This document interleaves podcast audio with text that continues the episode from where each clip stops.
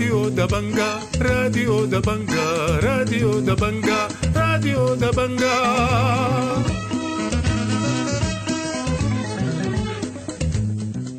أعزائي المستمعين السلام عليكم. أحييكم وأقدم إليكم نشرة الأخبار ليوم الأربعاء الموافق 12 شهر السباع سنة 2023 برنامجنا يشتمل على نشرة الأخبار مع برامج أخرى متنوعة لكن في البداية وكالمعتاد نبدأ فقرات برنامجنا بنشرة الأخبار والبداية بالعناوين.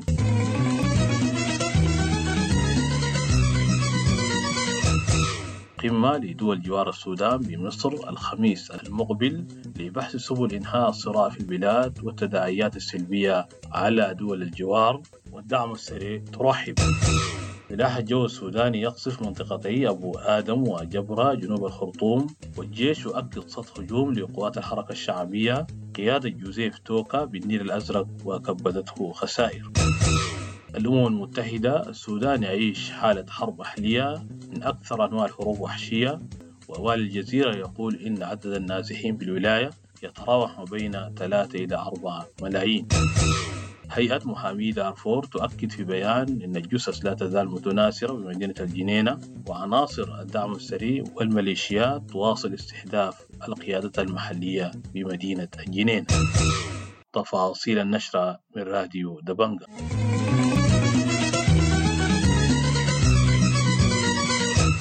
قصف سلاح الجو السوداني منطقتي أبو آدم وجبرة جنوبية الخرطوم صباح يوم الثلاثاء. وأعلن الجيش السوداني أنه كبد الحركة الشعبية خسائر فادحة في معارك شهدتها منطقة النيل الأزرق. وقال الناطق الرسمي باسم القوات المسلحة العميد ركن نبيل عبد الله أن القوات المسلحة تصدت لقوات المتمرد جوزيف توكا بالكرمك بإقليم النيل الأزرق وطاردته وكبدته خسائر. وأكد الصحفي ورئيس تحرير موقع الظواهر الإلكترونية صالح محمد عبد الله أن سلاح الجو السوداني قصف مناطق أبو آدم وجبرة صباح يوم الثلاثاء وأضاف أن مناطق في بحري والخرطوم ومدرمان شهدت قصفا جويا مساء يوم الاثنين مبينا أن طائرات الاستطلاع لا زالت تحلق في سماء العاصمة. انسحب الجيش السوداني من حامية عبري العسكرية بولاية جنوب كردفان وانضمت القوات المنسحبة إلى حامية دلامي. وقال شاهد عيان من منطقة توجر لراديو دبنجا أن قوات الجيش الشعبي بسطت سيطرتها بالكامل على منطقة عبري 35 ميلا جنوبي دلامي بعد أن أخلت القوات المسلحة موقعها. وأضافت مصادر أمنية من دلامي أن جنودا من القوات المسلحة رفضوا البقاء في عبري بعد تحديدات أطلقها الجيش الشعبي باقتحام حمية القوات المسلحة بعبري في وقت سابق. أكد البيان الختامي لرؤساء دول وحكومات المجموعة الرباعية لإيجاد ألا إنه لا حل عسكري للصراع في السودان. ودعا البيان إلى بحث نشر القوى الاحتياطية لحماية المدنيين إيساف وضمان وصول المساعدات الإنسانية وأعرب عن قلقه العميق إذا تأثير الحرب الدائرة في السودان التي أودت بحياة الآلاف وتشريد ما يقرب من 3 ملايين شخص. ومن جانبه دعا الرئيس الأثوبي أبي أحمد الطرفين لوقف إطلاق نار غير مشروط وغير محدد وفرض منطقة حظر طيران ونزع المدفعية الثقيلة وتوصيل المساعدات واستئناف الحوار السياسي. قال مفوض الأمم المتحدة للشؤون الإنسانية مارتن جريفيث إن السودان يعيش حالة حرب أهلية من أكثر أنواع الحروب وحشية. وأضاف جريفيث في تصريح لوكالة أسوشيتد بريس أن العالم يحتاج إلى منتدى جديد لإجراء محادثات سعيا لوقف إطلاق النار في السودان. ووصف المسؤول الأممي السودان بأنه أصعب مكان في العالم بالنسبة للعاملين في المجال الإنساني من حيث الوصول محذرا من أن الأزمة ستتفاقم مع اتساع رقعة القتال ليشمل مناطق جديدة. قال الرئيس المصري عبد الفتاح السيسي أن الأوضاع في السودان تتجه نحو الاستقرار وأكد أنهم سيساهمون مع الأشقاء العرب والأفارقة والشركاء الدوليين في إعمار ما دمرته الحرب في السودان.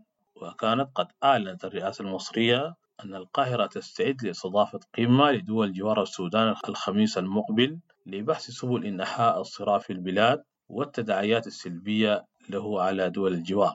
من جهة أخرى توقع القيادي بالحزب الشيوعي كمال كرار أن تسهم القمة التي دعت إليها مصر في الوصول إلى حلول الأزمة السودانية خاصة وأن لمصر ثقل خاص ودور هام وخبرات سابقة في تناول مثل هذه القضايا. رحب الدكتور إبراهيم مخير عضو المكتب الاستشاري لقائد الدعم السريع حميتي بقمة دول جوار السودان التي تنظمها وتستضيفها جمهورية مصر وأكد أنهم لم تصلهم الدعوة للمشاركة في المؤتمر مبينا أن مصر دولة مهمة جدا ومؤثرة وقال ندعم أي مبادرة تقود إلى تحقيق سلام دائم في السودان ولفت إلى أن حضورهم إلى قمة الإيجاد لنزع فتيل الأزمة السودانية يؤكد للعالم مدى جديتهم في التوصل إلى حل الأزمة السودانية ووقف الحرب؟ وأضاف لراديو دبنجا ودي طبعا خطوة يعني آه يعني تشكر عليها ونتمنى أنها هي تنجح. آه لكن هي لم على حسب آه معرفتي أنا لم يتم توجيه آه دعوة للقوات المسلحة ولا إلى الدعم السريع آه إلى الآن يعني. آه نتمنى آه نشوف نتائج آه باهرة ونتأكد القيادة في مصر أنه الدعم السريع آه بيدعم أي توجه وأي مبادرة يعني يكون في نهايتها تحقيق سلام دائم للسودانيين. يتواجد وفد من قادة الحركات المسلحة في تشاد منذ الخميس الماضي لإجراء محادثات مع القيادة التشادية حول تطورات الأوضاع في السودان ودارفور على وجه الخصوص. وترافقت الزيارة لقادة الحركات مع أنباء أن وصول متزامن لقائد ثاني الدعم السريع عبد الرحيم دقلو لتشاد لأخذ اجتماع مشترك مع قادة حركات دارفور والقيادة التشادية قالت هيئة محامي دارفور إن الهيئة ظلت منذ فترة تتلقى عدة بلاغات عن وجود أسواق للرق النسائي في شمال دارفور. وبحسب الأقوال المتواترة إن السلع عبارة عن نساء وفتيات تم اختطافهن وجلبهن من بعض المناطق المتأثرة بالحرب ومنها ولاية الخرطوم. وأوضحت في بيان لأن مثل هذه القضايا تمس سلامة المجتمع والأسرة السودانية وقد تعددت الأقوال والمزاعم وتباينت كما تضاربت في بعضها. وأكدت ظلت الهيئة تبحث وتتقصى بصورة دقيقة عن مدى صحة وجود أسواق للرق النسائي بولاية شمال دارفور وبعض مناطقها مثل الفاشر والمليط والمالحة ولا زالت تواصل في تقصيها وبحثها ولم تجد ما يؤكد ذلك.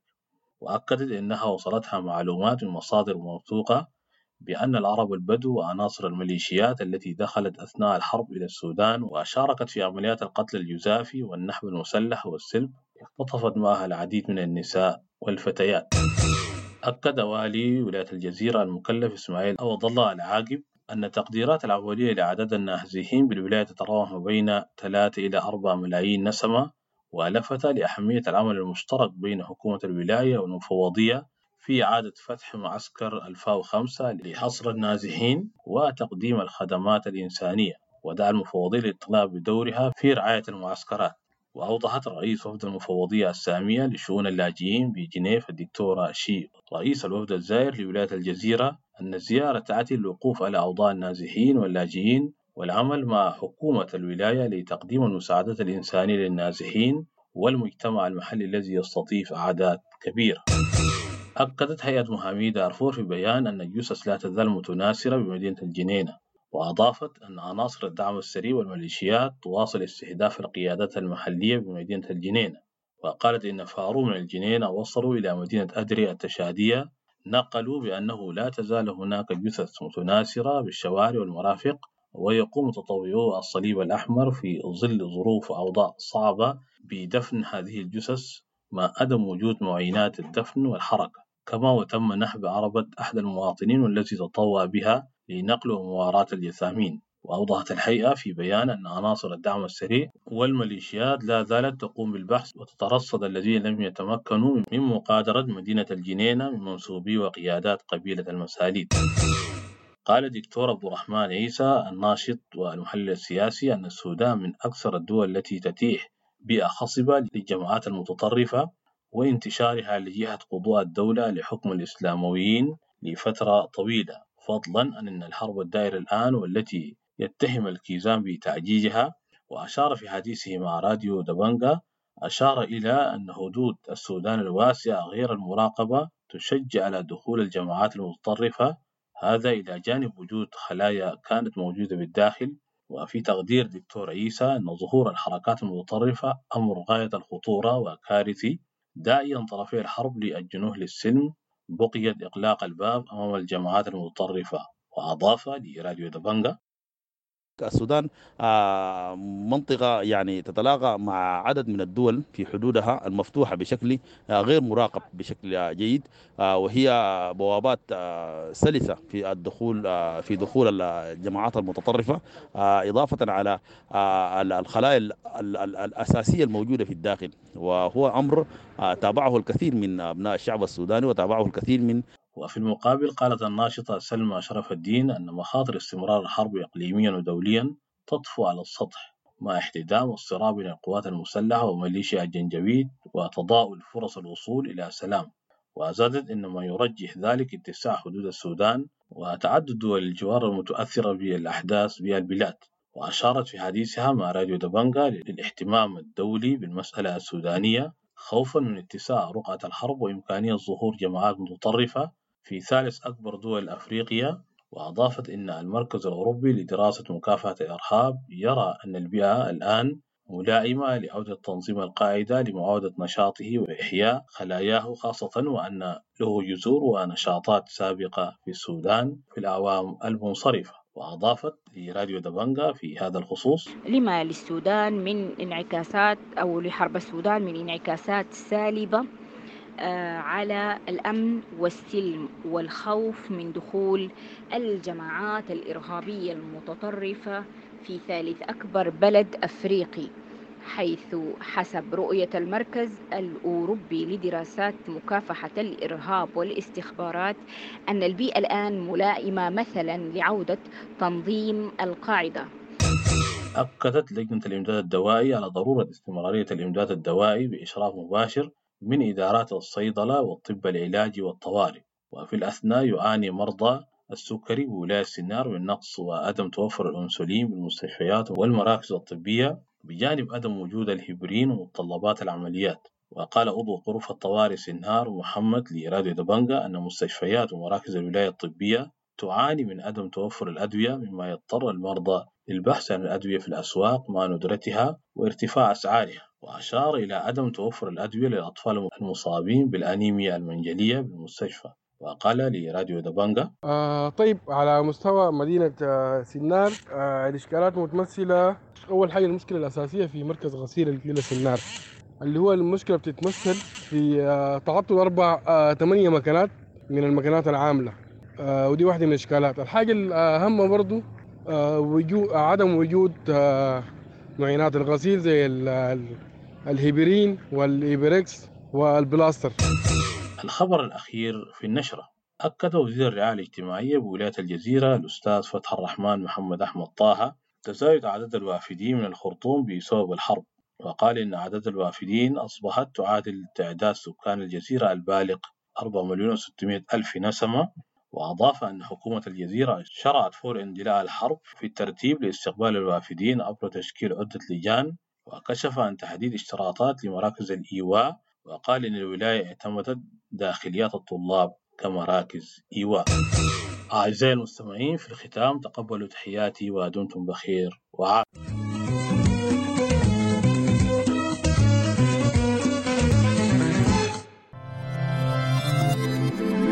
تابعوا آخر أخبار السودان من راديو دبنجا. من خلال قنواته المختلفة المتاحة من أجل جميع السودانيين. الموجة القصيرة الستلايت منصات التواصل الاجتماعي الخاصة بدبنجا وموقع دبنجا على الإنترنت. راديو دبنجا مؤسسة إعلامية مستقلة يقدم للمواطن في أي بقعة من السودان وخارجه المعلومة والخبر الموثوق. نلتزم بالمبادئ الصحفية المهنية والأخلاقية. موثوقية نزاهة واستقلالية. راديو دبنجا يقدم خدماته من أجل سودان ديمقراطي. تسوده قيم الحرية والسلام والعدالة. استمع لراديو دبنجا عبر منصاتنا المتعددة. الموقع الإلكتروني www.dabangasudan.org الفيسبوك دبنجا راديو. التويتر at راديو دبنجا الساوند كلاود راديو dash دبنجا اليوتيوب راديو دبنجا دبنجا دبنجا, دبنجا. دبنجا.